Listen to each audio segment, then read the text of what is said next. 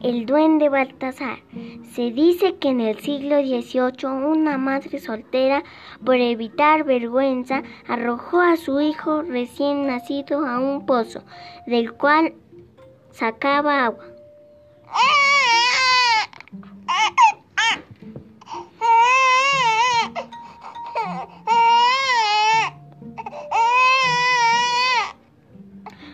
Como consecuencia, el niño se convirtió en un duende que le gustaba hacer travesuras.